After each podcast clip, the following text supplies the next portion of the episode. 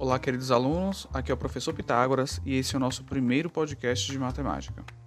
Hoje vamos falar de duas informações sobre triângulos que são de extrema importância, a condição de existência e a soma dos ângulos internos.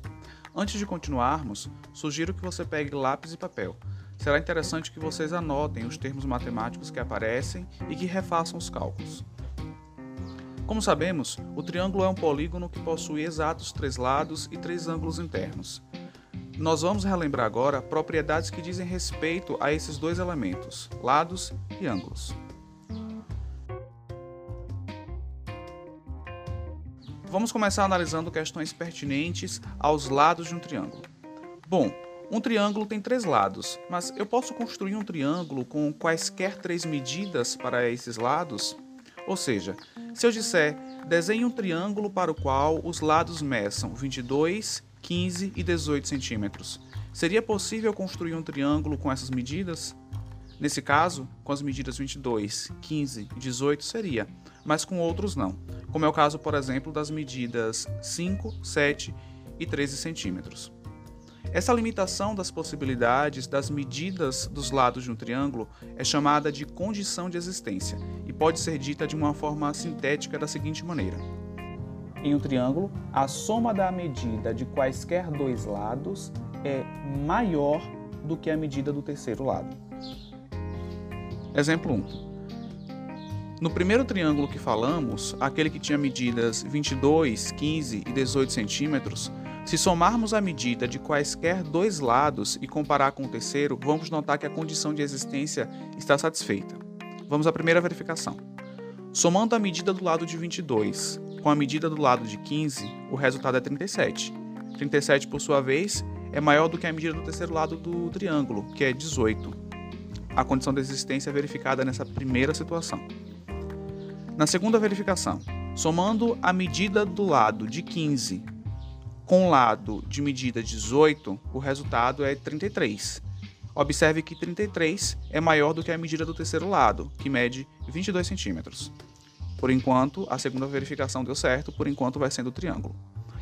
Por fim, a terceira verificação. Somando a medida do lado, que mede dezoito, com a medida do lado, que mede vinte e dois, o resultado é quarenta. quarenta, por sua vez, é maior do que a medida do terceiro lado desse triângulo. Então, observe que, de fato, a gente pode dizer que essas três medidas são as medidas dos lados de um triângulo de verdade. Ok? Vamos ao segundo exemplo. Agora nós vamos analisar o segundo candidato a triângulo, digamos assim. Aquele cujas medidas que eram pretendidas para os lados eram cinco, sete e treze centímetros. Primeira verificação. Somando a medida do lado de treze com a medida do lado de cinco, o resultado é dezoito. dezoito, por sua vez, é maior do que a medida do terceiro lado, que tem sete centímetros. Vamos à segunda verificação. Se somarmos a medida do lado de cinco com o lado de medida sete, vamos ter como resultado doze. Só que doze é menor do que a medida do terceiro lado, que mede treze centímetros. Então, observem que essa segunda verificação não é correta. Então, não está de acordo com a condição de existência do triângulo. A gente não precisa sequer fazer a terceira verificação para poder dizer que com as medidas cinco, sete e treze centímetros, é impossível se construir um triângulo.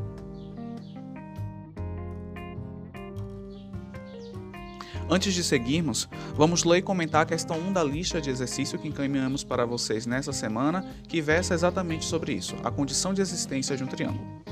Questão um. Condição de existência. Em uma cidade do interior, um lavrador foi ao cartório na tentativa de registrar um terreno, que, segundo ele, se localizava em uma esquina e tinha apenas três lados, com as medidas trinta e cinco, doze e quarenta e nove metros. O escrivão, depois de consultar algum dos colegas, disse ao cidadão que não poderia registrar a propriedade, pois não era possível existir um terreno com tais características. O escrivão estava certo? Explique essa situação. O que você precisa fazer aí é observar que a condição de existência do triângulo é verificada ou não. Se ela for verificada, justifique. Caso ela não seja verificada, também justifique. Agora nós vamos analisar questões que são pertinentes aos ângulos internos de um triângulo. Nós vamos relembrar uma informação sobre a soma dos ângulos internos de um triângulo que é muito importante. Mas fique tranquilo, essa informação ela vai ser dada de uma forma bem mais rápida e ela também é bem mais fácil do que a anterior.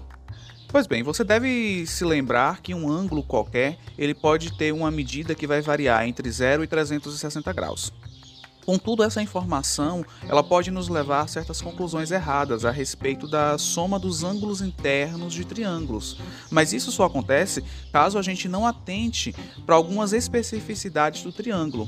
Essas especificidades elas acabam limitando a medida dos ângulos internos de um triângulo, tanto individualmente quanto a sua soma. A gente tem um resultado em matemática que diz o seguinte: a soma da medida dos ângulos internos de um triângulo é cento e oitenta graus. Ou seja, se nós temos que A, B e C são medidas dos ângulos internos de um triângulo, então quando eu somo A com B e C, o resultado é cento e oitenta graus. Vamos a um exemplo para poder ilustrar isso melhor e vocês compreenderem. Imaginemos um triângulo para o qual nós já saibamos a medida de dois ângulos internos. Digamos que esses ângulos meçam cinquenta e sessenta graus. A medida do terceiro ângulo deve ser de setenta graus, já que nós sabemos que juntos esses três ângulos devem medir cento e oitenta. Por fim, nós vamos ler agora e comentar a questão dois da lista de exercício que foi encaminhada para vocês e que versa sobre a soma dos ângulos internos de um triângulo. Soma dos ângulos internos. Existem várias telhas disponíveis no mercado da construção civil. A instalação delas, contudo, deve seguir certos protocolos determinados pelo fabricante, com a finalidade de não permitir vazamentos ou aborrecimentos futuros. Por exemplo, o tipo de telha determina o caimento do telhado. Na figura ao lado, alfa é o ângulo de caimento. Agora imaginemos que o fabricante de uma determinada telha exija um caimento de vinte e cinco graus. Qual será a medida do ângulo beta? O que vocês devem observar aí inicialmente é a existência desse triângulo A B D. Observem que nós temos três ângulos posicionados, o ângulo alfa, o ângulo beta e um ângulo reto de noventa graus.